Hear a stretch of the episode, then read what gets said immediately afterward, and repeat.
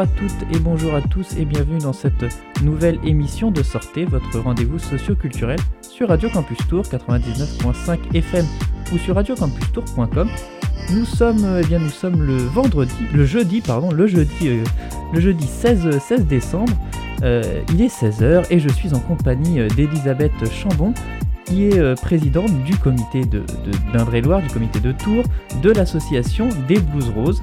Et donc, euh, on va parler tout au long de cette émission eh bien, de, de cette association et de, de ses actions. Bonjour euh, Elisabeth, Bonjour. Bonjour à et- vous et merci de m'accueillir. et merci à vous d'être au micro de Radio Campus Tours. Alors, on- pour situer un petit peu nos, nos auditeurs, euh, qu'est-ce que les Blues Roses Simplement?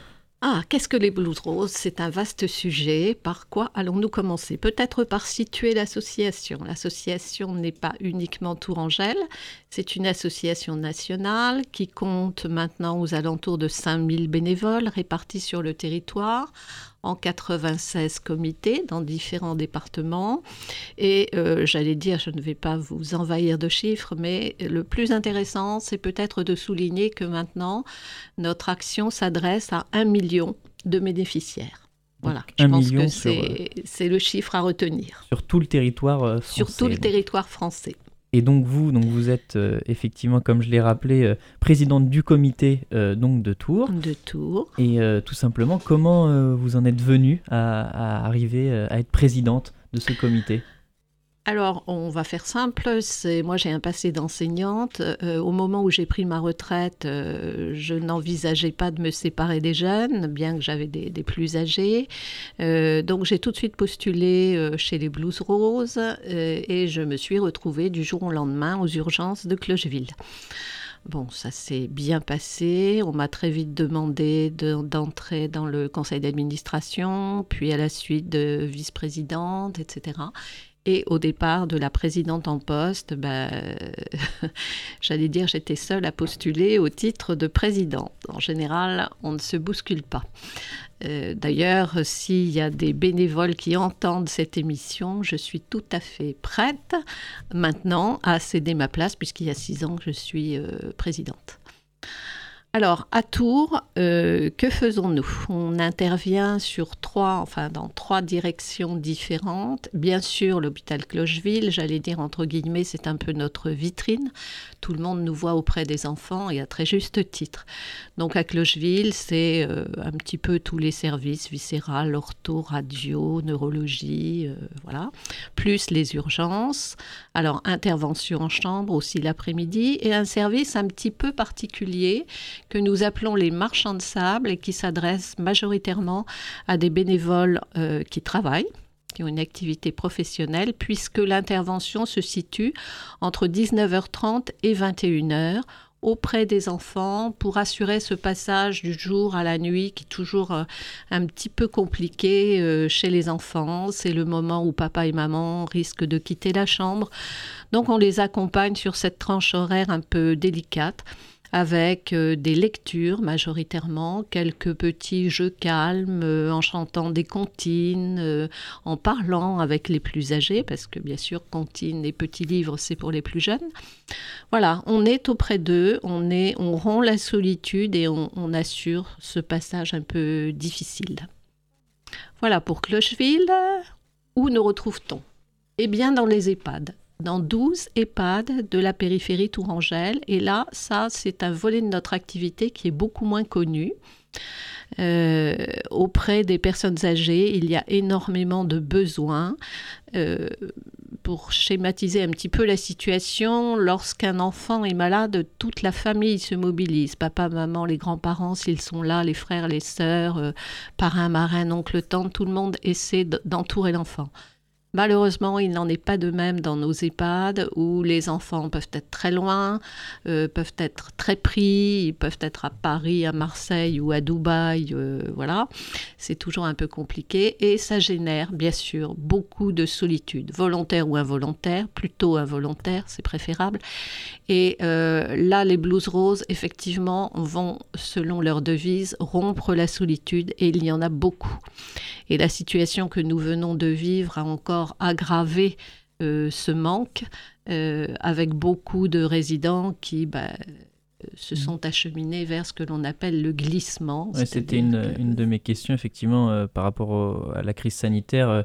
Euh, il y a dû avoir effectivement beaucoup de souffrance euh, du côté euh, des EHPAD notamment. Oui, il faut le souligner, le personnel a été remarquable, a fait tout ce qu'il a pu pour entourer bien sûr les personnes, mais j'allais dire quel que soit l'âge, confiné dans sa chambre du matin au soir avec deux plateaux repas, interdiction de sortir, on fait coucou à la famille si on le peut par la fenêtre. Ça a généré bien sûr des, situations dramatiques. Euh, voilà. Euh, Dieu merci, on en est sorti. Euh, le vaccin nous a quand même beaucoup apporté. Majoritairement, tous les résidents des EHPAD sauf contre-indication, sont vaccinés. Donc, on a pu effectivement reprendre nos activités même avant Clocheville puisque euh, chaque EHPAD gère sa propre maison. Ce sont des structures plus petites qu'un hôpital euh, aussi énorme que Clocheville. Donc, euh, effectivement, nous sommes retournés pour le, grand bonheur des, résidents. Et donc, bah, il y a une petite citation que j'avais trouvée sur le site des, des blouses roses. pour les mots du corps, il y a les blouses blanches. Pour les mots de l'âme, il y a les blouses roses. Est-ce que c'est ça, résume bien finalement tout ce que vous venez de Ça résume totalement notre rôle et j'avais une amie pédopsychiatre qui, qui me disait toujours attention, les soignants sont là pour soigner et les blues roses sont là pour prendre soin. Vous n'avez pas un statut effectivement de, de, de, de, soignant ou même de paramédical, quelque chose comme ça. Pas du tout. pas du tout. Euh, Nous sommes les bénévoles en blouse fuchsia, relookés par Agatha Ruiz de la Prada. Et quand on arrive, on ne peut pas nous confondre avec un soignant. Nous n'en avons ni le statut, ni les titres, ni euh, tout ce qui va avec. Donc nous, on a dans nos sacs de la joie, euh, des, petites, des petites fournitures qui permettent de réaliser des activités ludiques, artistiques, créatives, etc rien à voir avec le, personnel soignant. Alors cependant, euh, je pense qu'il y a quand même un, euh, une, une, forme d'aide psychologique, il y a un impact psychologique dans la guérison, euh, sûrement, quand on, on, va vers ces publics-là. Je suis ravie que vous envisagiez ce volet. la maladie ne, ne se dissocie pas entre le physique et le mental. Et il s'avère qu'un mental d'acier euh, joue énormément, effectivement, dans le facteur de la guérison. Et je crois que ce ne sont pas les soignants qui me démentiront. Donc, il faut qu'on assume totalement notre rôle. Nous, on est plus sur le mental, le psychologique, bien sûr, que sur le médical proprement dit, que nous n'abordons d'ailleurs jamais. Cela me rappelle euh, une autre émission, euh, je fais un clin d'œil peut-être qui nous écoute, l'association J'aime l'élan, qui en fait accueille euh, une, association de personnes qui, ont été cérébrolésées. Et donc, euh, il me parlait justement de ce, besoin euh, du social, du lien, qui faisait beaucoup de bien, et notamment dans, dans ces, dans ces situations-là. et donc, comment ça se passe concrètement quand vous intervenez, donc soit à l'hôpital, soit dans les EHPAD? Euh, est-ce que vous, donc vous prévenez avant? Il y a une discussion avec l'hôpital ou avec les patients en amont? Comment ça se passe? Il y a plus qu'une euh, discussion. Euh, si on reprend les choses dans l'ordre, nous signons une convention avec l'établissement qui nous reçoit, avec nos heures d'intervention. Alors pour Clocheville, bien sûr, aux urgences, c'est du lundi matin au vendredi soir. Nous ne travaillons pas le week-end. Et ça, c'est important. Et puis, lorsque nous arrivons pour notre période d'activité, nous passons toujours par le bureau de la cadre de santé, de l'infirmière qui nous dit quels enfants on peut euh, aller voir. Bon, il y a ceux qui rentrent du bloc euh, qui sont encore endormis, il y a tout ça. Donc c'est le personnel soignant, j'allais dire, qui nous oriente vers les enfants à visiter. Voilà, ça c'est très clair. Et dans les EHPAD, euh, nous intervenons une demi-journée par semaine, toujours la même pour que les personnes aient leur repère. D'ailleurs, euh, pour la petite histoire, il y a les résidents qui disent à leur famille Ah non, vous ne venez pas le jeudi, parce que le jeudi, c'est le jour des blouses roses. Ça devient une, euh, habitude. C'est un rite, voilà. Oui, oui, on pose des habitudes. Et là, dans les maisons de retraite, on fait davantage euh, des jeux de société, des ateliers. Ça peut être un atelier floral, un atelier du goût, un atelier cuisine. quand il fait très beau, bah, éventuellement les sortir, même en fauteuil roulant, ils adorent être dehors. Et puis parler tout simplement. Ils ont aussi besoin d'évoquer ce qu'a été leur vie, ce qu'a été euh, tout ce qu'ils ont pu vivre. Donc on les laisse parler, euh, on s'adapte à leur, euh, à leur récit. Certains sont plus ou moins avares de mots, les autres très prolixes. Donc ça dépend, on s'adapte. Voilà, on est là pour eux. Et donc justement, en parlant de s'adapter, euh, est-ce qu'on devient euh, bénévole comme ça? Parce qu'il y a quand même euh, une parole des fois à recueillir, vous venez de le dire. Il y a peut-être des fois une, charge émotionnelle importante. Est-ce qu'il y a une formation il n'y a pas une formation, il y a des formations. Euh, lorsqu'un bénévole, euh, alors j'en profite pour dire que l'association est absolument ouverte à toutes les candidatures, à tout le monde, de l'étudiant à la personne retraitée, en passant par effectivement des gens en situation professionnelle, en activité. Donc euh, nous accueillons tout le monde. À partir du moment où une personne a postulé pour faire partie de l'association, on lui demande de venir pour un rendez-vous personnel où on essaie de camper un peu euh, ce qu'elle souhaite, euh, de mettre ses disponibilités en adéquation avec nos besoins. Et à partir du moment où euh, on a calé effectivement ce créneau horaire et ce lieu d'intervention, commence le parcours découverte, c'est-à-dire qu'une personne, un futur blouson ou blouse rose, va aller dans une maison de retraite, à Clocheville, aux grossesses pathologiques dont je n'ai pas encore parlé, mais je vais l'évoquer tout à l'heure. Choisit son lieu, choisit son lieu d'intervention et bien sûr son créneau. Et à partir de là commence la formation. Euh, nous sommes bénévoles qui intervenons en milieu hospitalier, en milieu professionnel. Donc c'est à nous de nous adapter à notre euh, terrain d'activité. Donc il y a des, des formations savoir-être, savoir-faire, quelle bonne distance euh, garder avec les familles, avec les enfants, avec les résidents, ne pas aller trop loin, euh, ne pas faire intervenir notre vie personnelle, les écouter, euh, tout ça, ça s'apprend, ça ne s'invente pas. Donc cette formation est absolument obligatoire pour devenir Blues Rose. Ensuite, et maintenant plus que jamais, on a aussi les formations d'hygiène, et en particulier d'hygiène hospitalière. Et avant de repartir à Clocheville, nous avons campé la situation avec euh, Virginie Morange, docteur Morange, qui est euh, médecin hygiéniste au CHU, avec lequel on a posé toutes les conditions de reprise en matière d'hygiène hospitalière. Et est-ce qu'il faut euh, avoir donc une certaine limite d'âge ou au-dessus d'un certain âge? Alors, il faut plus de 18 ans. Il faut être majeur pour pouvoir signer son dossier de candidature. Après, ben, on s'arrête doucement. C'est en fonction des personnes. On n'a pas réellement fixé un âge euh, limite. Et euh, en parlant de l'âge, est-ce qu'il y a un profil type euh, du bénévole des, des Blues Roses? Est-ce que vous avez toutes sortes de catégories d'âge dans vos bénévoles ou alors toutes sortes de catégories d'âge. On va de l'étudiant euh, qui est là pour un an, qui veut un petit peu donner de soit une soirée, soit de son temps euh, autrement, euh, etc. On a toutes les personnes dont je vous parlais tout à l'heure qui sont en activité professionnelle et qui interviennent le soir au niveau des marchands de sable. Et puis on a aussi un gros contingent de bénévoles qui sont de jeunes retraités, qui ont évidemment encore beaucoup d'énergie à, à donner et qui viennent effectivement, là, euh, faire un ou deux ou trois créneaux par semaine en fonction de leur goût et de leur disponibilité. Donc c'est très très très ouvert.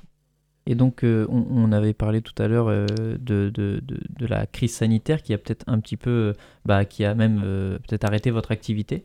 je totalement. Ne sais pas. Si, totalement.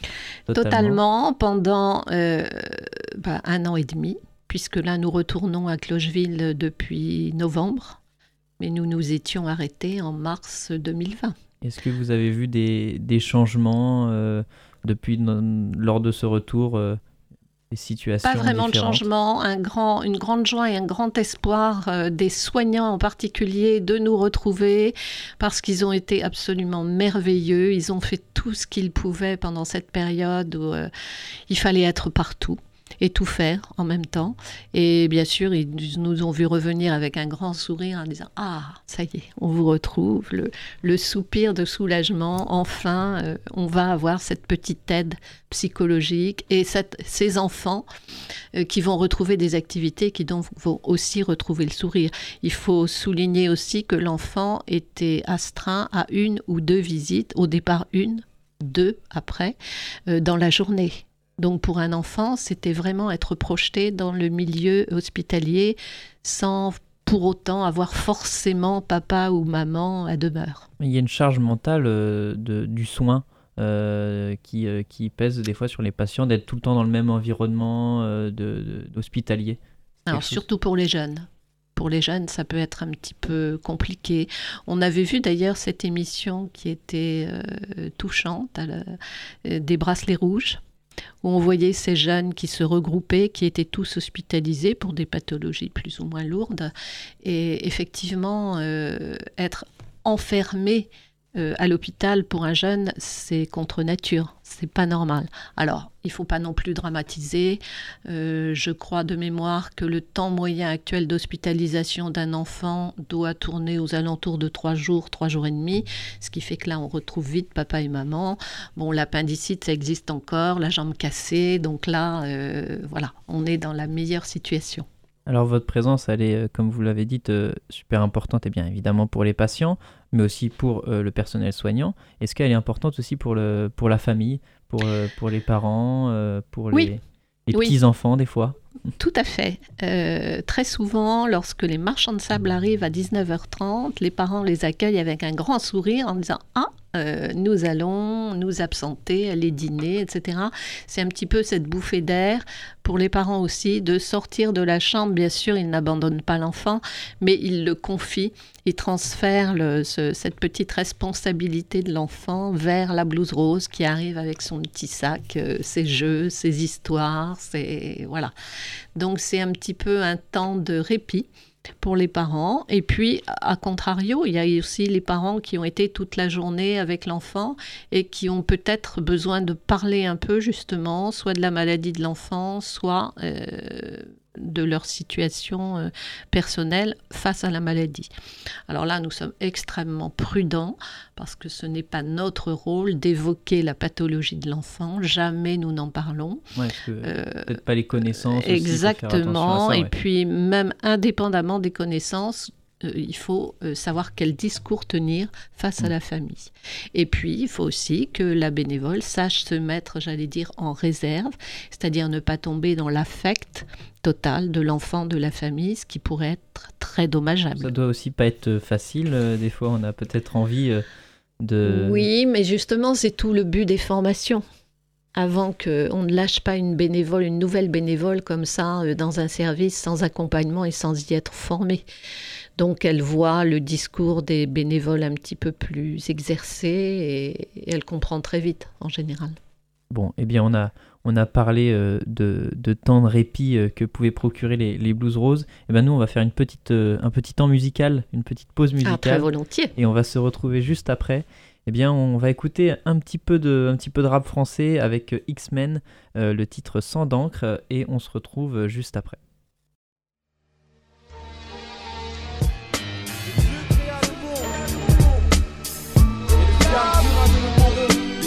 Afin de détruire entièrement et volontairement et de prouver que l'homme est faible. Ça que ça peut séduire. Au-dessus des vapeurs de pollen et celles de vos cortèges, une voix s'élève et les scores baissent. Mon corps fort dans du corps d'export. Vex les ports à l'heure où le quartier veut refaire les affranchis de Scorsese en sportswear. Car pas de porte ouverte, donc n'importe où, que ce soit n'importe where, ça importe qu'importe la blaire, ça va de soi, ça n'y va pas de ma moi frère, qu'importe l'affaire criminelle. Oui, je parle pas de cric minette, mais de moins 9 ou 10 000 billets nets. Ah, j'ai à diète, plus qu'un sale GI qui croit qu'il va pouvoir voir d'ailleurs un viette.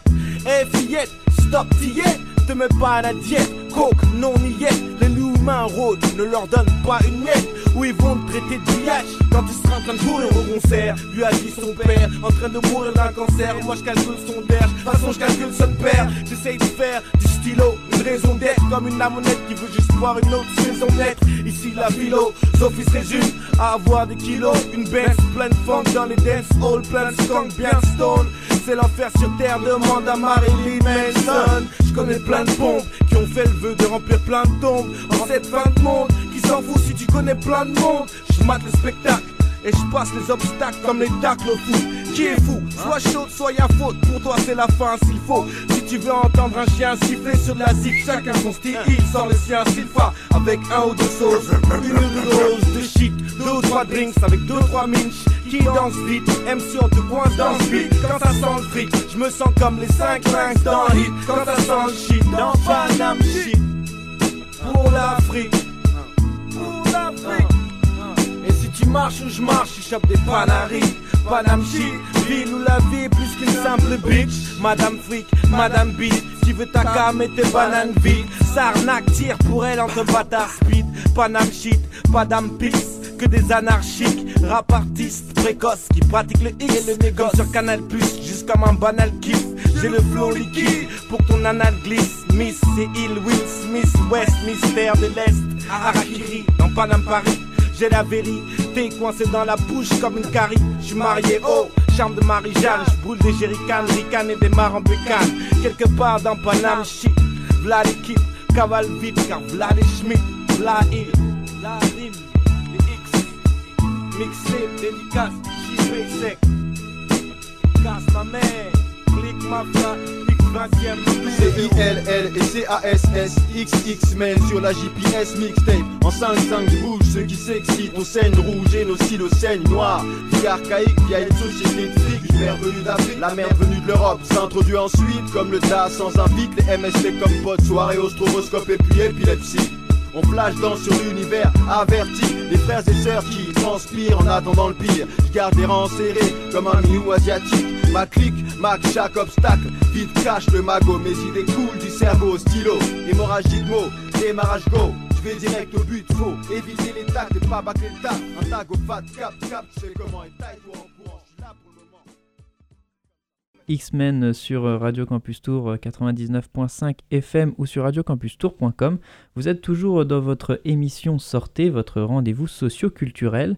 Et euh, nous sommes dans la deuxième partie déjà de, cette émission. Je suis toujours euh, avec euh, Elisabeth Chambon, qui est présidente du comité de Tours de l'association Les Blues Roses. Et donc, eh bien, dans la première partie de l'émission, on a évoqué déjà pas mal de choses. On a évoqué les actions menées par les, Blues Roses, mais aussi la, la façon dont il, fallait, dont il fallait être peut-être des fois formé pour, pour, pour bah, recueillir la parole ou écouter les patients. Quelque chose d'assez important, il me semble. Et donc, euh, on évoquait, on allait évoquer juste avant cette, cette pause musicale, eh bien, euh, les, les, interventions dans les, les grossesses pathologiques. Est-ce que je, c'est bien ça? C'est ça. Hum. Alors c'est notre troisième lieu et terrain d'intervention à l'hôpital Bretonneau, maternité aux lames de Gouges, service des grossesses pathologiques. Euh, majoritairement, les grossesses se passent bien, mais il peut y avoir un petit souci parfois qui oblige à hospitaliser les futures mamans, euh, allez, on va dire de de trois jours à trois mois. Trois jours, ça se passe pas mal. Trois mois, il y a des petites baisses de morale qui justifient que les blues roses aillent apporter un petit peu de soutien et un petit peu de joie. Donc vers les futures mamans, nous leur proposons euh, des activités de, de, surtout créatives. Hein. On fait des petits cadres qui vont recevoir ultérieurement la photo du bébé, euh, des petites broderies, des dessins, des, choses euh, très orientées vers bébé de manière à ne pas trop perdre le moral. Et puis toujours pareil, l'accompagnement euh, de la parole qui est important. Ce sont des personnes qui sont un petit peu craintives, obligatoirement face à l'avenir, donc elles ont parfois besoin d'échanger un petit peu. Euh, les bénévoles qui interviennent dans ce service sont majoritairement des femmes. Euh, quand ce sont des femmes jeunes retraitées, les mamans doivent sentir qu'il y a peut-être une certaine expérience, donc elles n'hésitent pas majoritairement à poser des questions, à se renseigner sur la suite, et l'échange se passe comme ça positivement. Là, aussi, euh, c'est l'importance de, de s'adapter pardon, à, différents publics. Absolument. Et, l'importance de la parole. Exactement. Et, euh, eh bien pour, euh, pour continuer à évoquer vos actions, vous étiez, je crois, récemment au marathon à Tours. Effectivement, c'est très gentil à vous de le souligner. Ça a été cette, euh, cette grande expérience et cette grande expérience humaine au-delà de la compétition. Euh, nous avons été choisis cette année comme association phare du marathon des 10 et 20 km. Nous sommes rentrés dans une équipe à la Nouvelle République absolument extraordinaire qui nous a accueillis, j'allais dire, avec amitié. On avait dépassé euh, la simple relation de mécène à, à association euh, donc c'est un plan de communication qui se déroule sur l'année. Euh, c'est bien sûr la participation à l'événement qui est important et qui est très très très enrichissant. Et, bien sûr un euro donné par euh, maillot acheté, donc un petit chèque qui va directement servir à acheter des fournitures pour nos aînés, pour nos enfants et aussi l'autre volet de nos dépenses qui est le plus important, assurer la formation de nos bénévoles, puisque les formations sont assurées par des professionnels.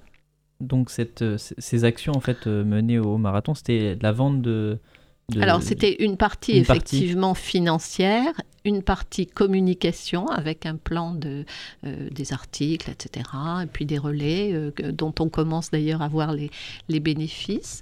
Euh, Tourmaville aussi, dans la foulée, nous a approché pour l'apparition de son 400e exemplaire. voilà, ça se, j'allais dire, ça va se répandre dans l'année pour faire connaître l'association. Est-ce que vous avez, vous avez couru le marathon, alors vous euh, Du podium de France 2. Du podium de France 2, c'est déjà bien. Hein. c'est déjà bien. Et, euh, eh bien, pour toujours continuer à évoquer vos, actions, est-ce que vous avez euh, des, des, actions de prévues là, pour, les, pour les fêtes de Noël? Je crois qu'il y en a en ce moment même.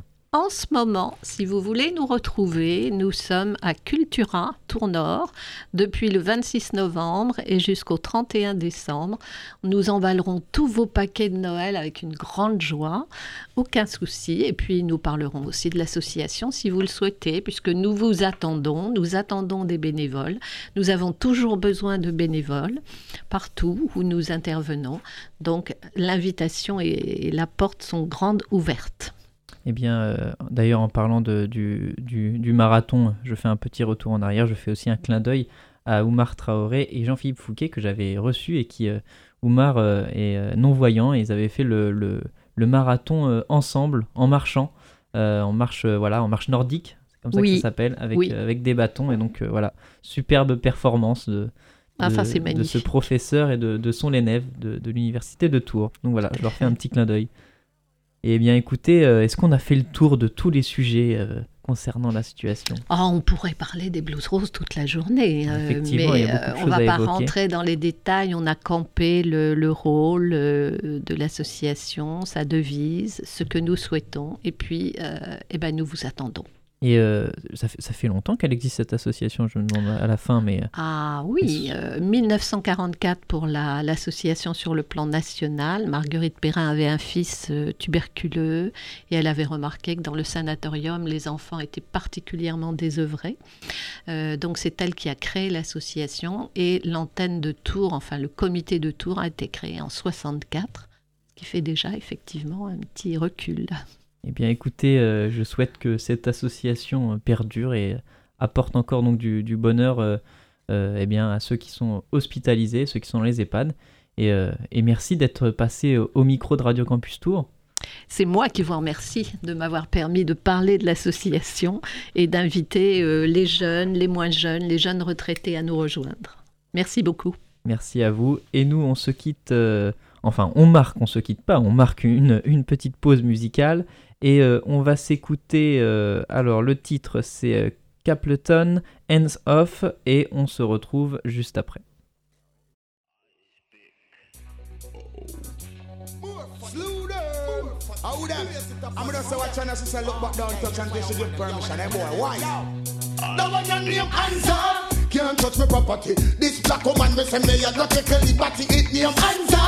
Can't touch me property. Burn them from Kingston, go straight back to Magatti. Take me up hands off. Can't touch me property. Them not black woman, them say them not suck.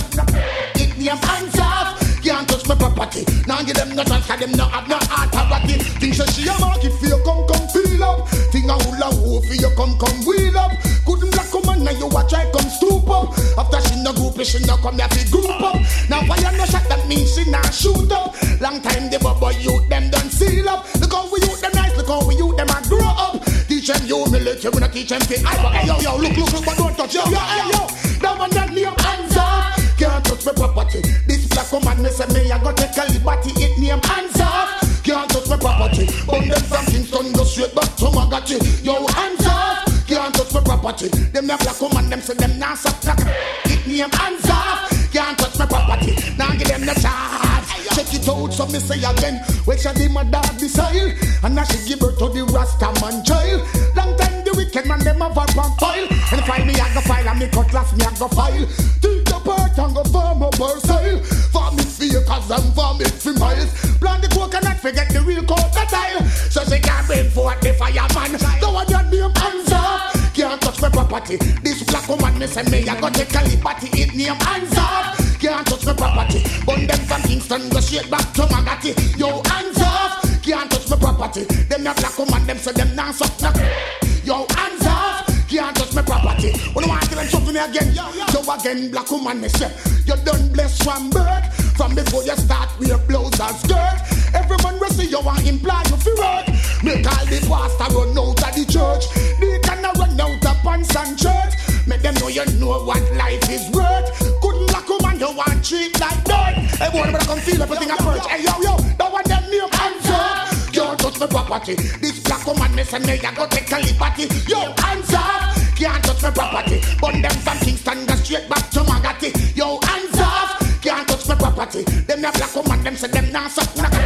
Yo, hands off. Can't touch my property. I know after them something like watch them. Well done. The woman them know me love them from me heart. Come me done, big them up from the start. And me put them one on the number one chart. And me put them up on the Rasta man chart. Ah. When I want hear what next? Long time me big them up as special guest. From the north to the south and the east and the west. This black woman they a gold the air to rest It name hands off. Can't touch my property. This black woman me say me a go take a liberty. Yo hands off. Can't touch my property. Hey look but don't touch. Yo. Think say she a market for you come come feel up. Thing a hula woo for you come come wheel up. Long time the buck but you them don't seal up. Look how they them nice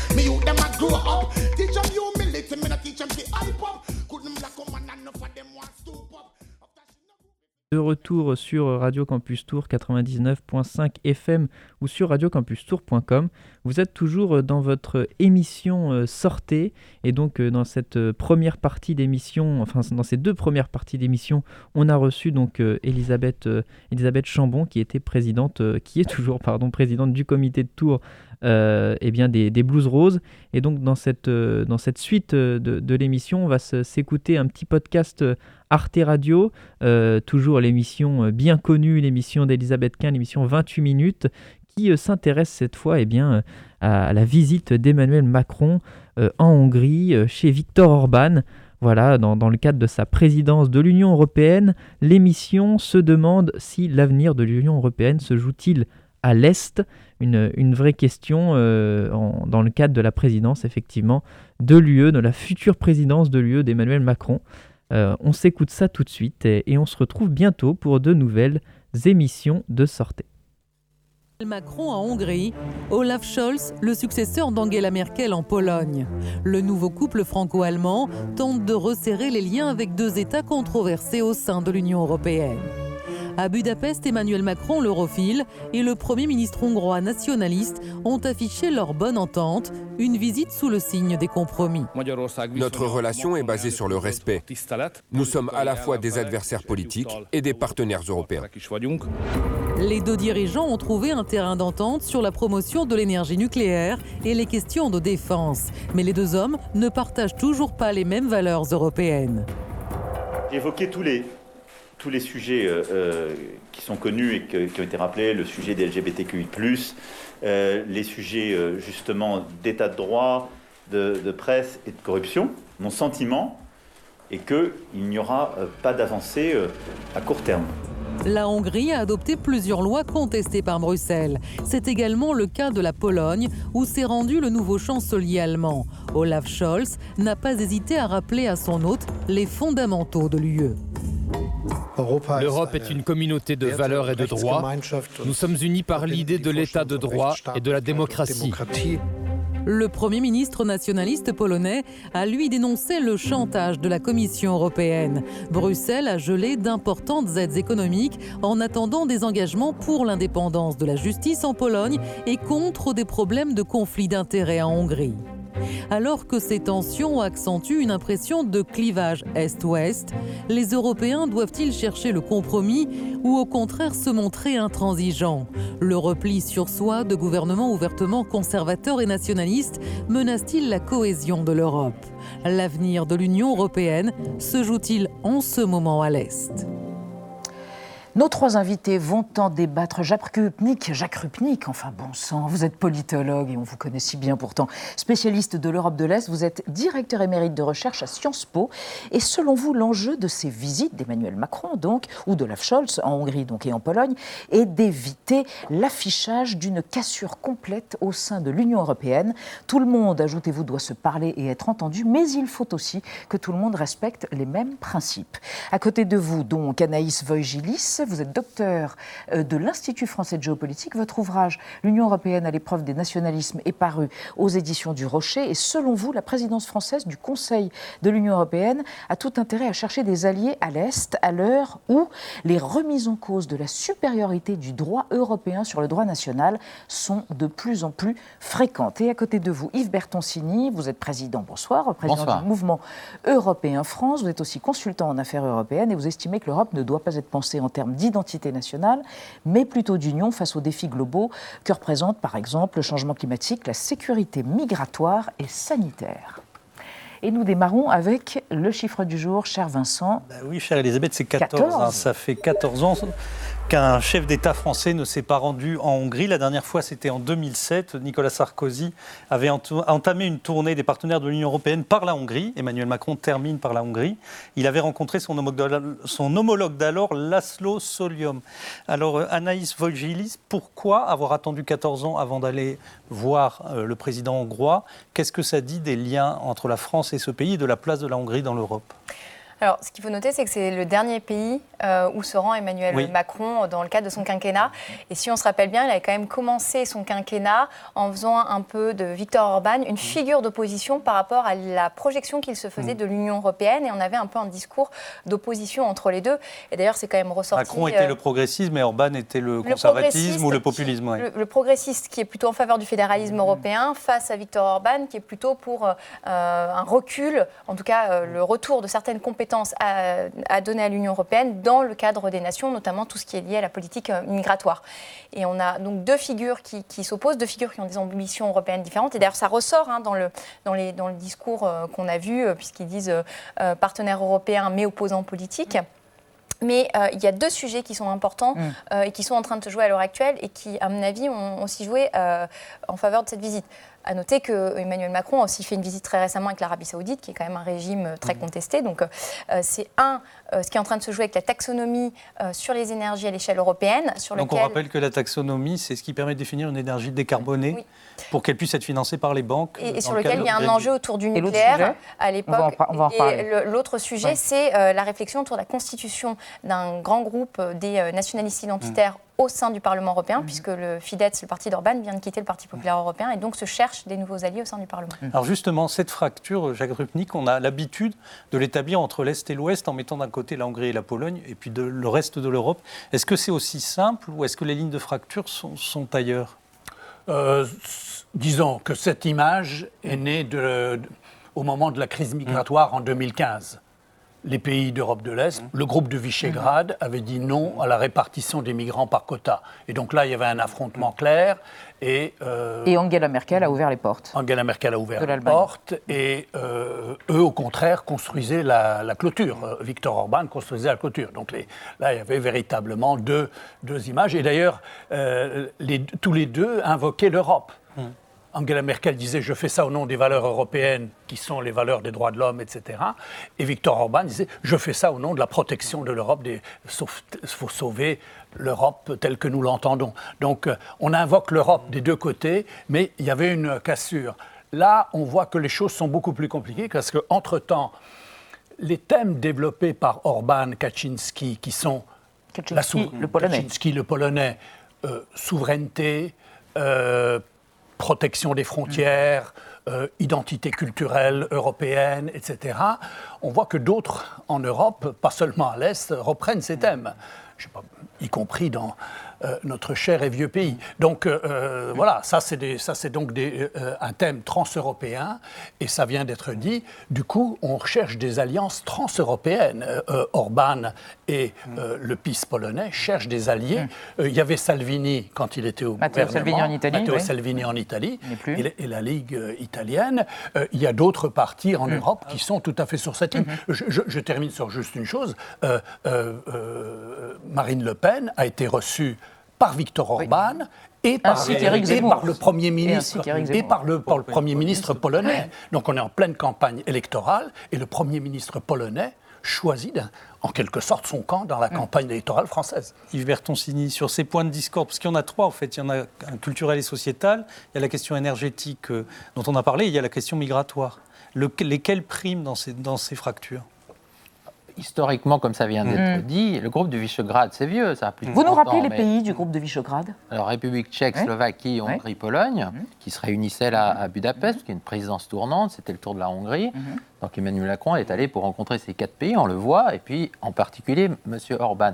Ce groupe existait, mais la marque est devenue connue mm. dans cet affrontement qu'a signalé Jacques Rupnik sur cette idée qu'il fallait ou non accueillir des migrants parce qu'ils étaient vus par une partie des Européens comme des victimes et par une autre partie, notamment en ces pays, comme, comme des menaces. Ce sujet-là est largement derrière nous. Il n'y a plus d'afflux migratoires massifs, mais vous avez des leaders politiques comme Viktor Orban qui ont intérêt à entretenir ce fantasme selon lequel la Hongrie non seulement serait menacée par une invasion migratoire massive, mais que de surcroît, Bruxelles voudrait nous imposer d'accueillir des migrants. C'est doublement faux avec tout le respect qu'on doit à la Hongrie, qui est un très beau pays, il n'y a pas un demandeur d'asile irakien, afghan qui a envie d'y aller, parce que d'abord, il n'y a pas de diaspora, la langue est, très difficile.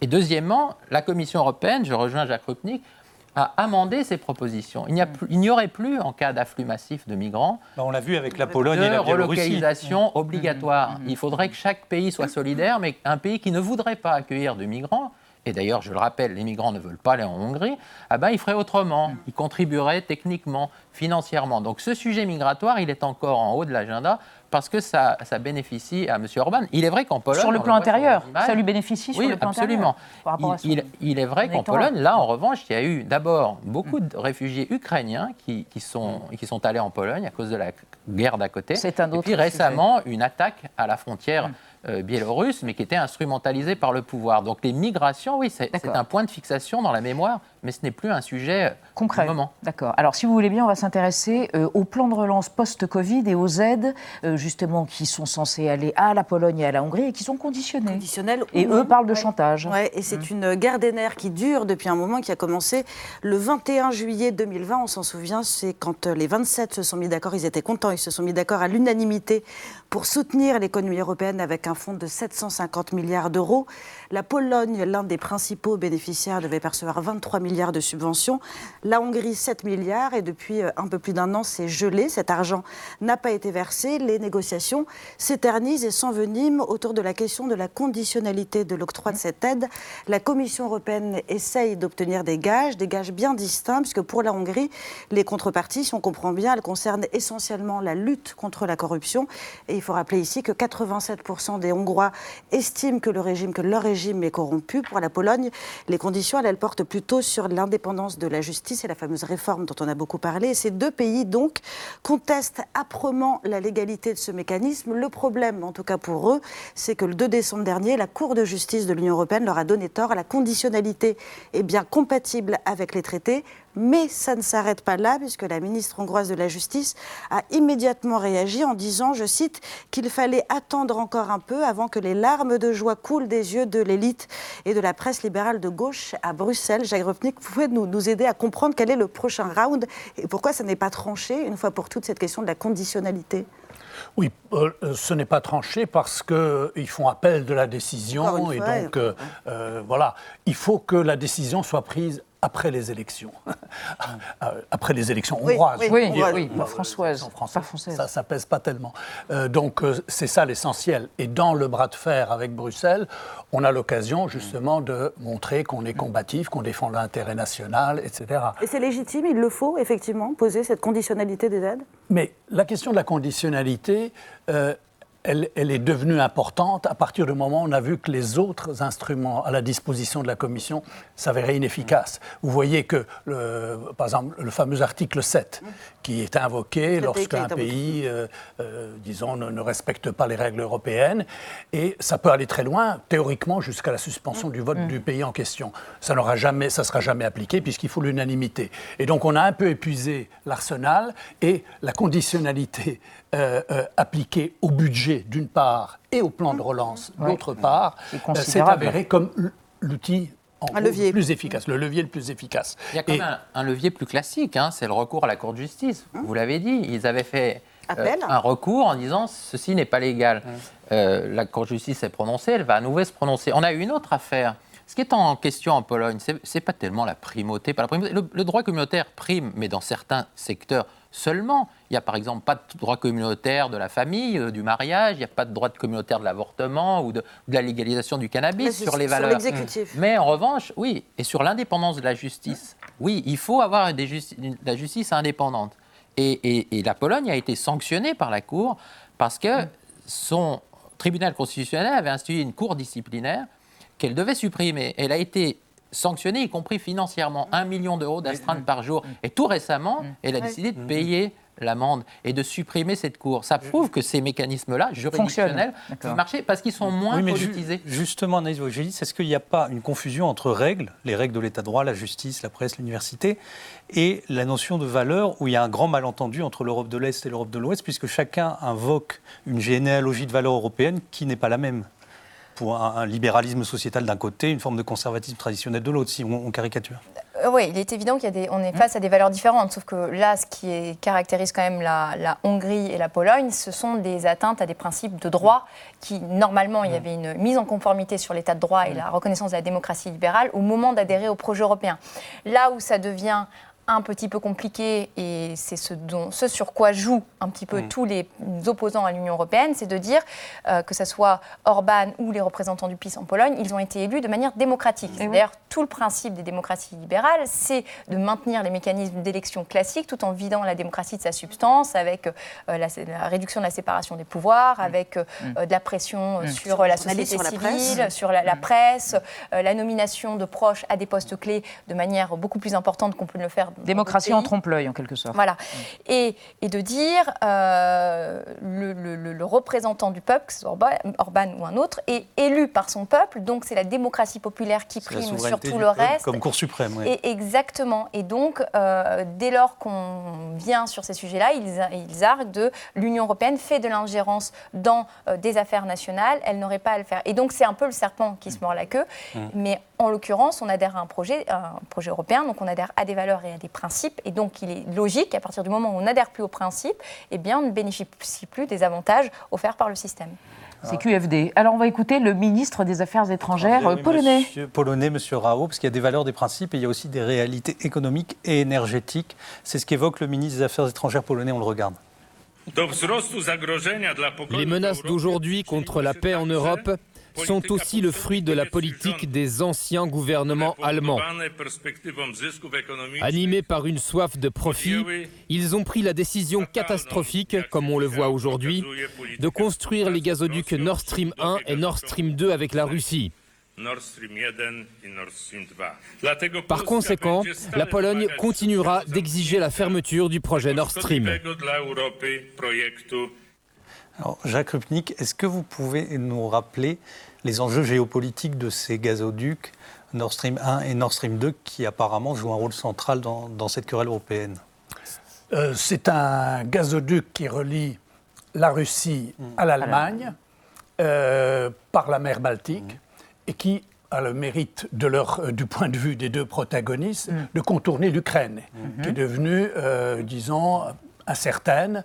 Euh, et c'était d'ailleurs le but de la politique russe vis-à-vis de l'Ukraine, c'est de rendre euh, l'Ukraine incertaine. Et quand vous avez l'incertitude sur l'approvisionnement, eh bien vous cherchez à contourner. Donc ça, c'est l'objectif des uns et des autres.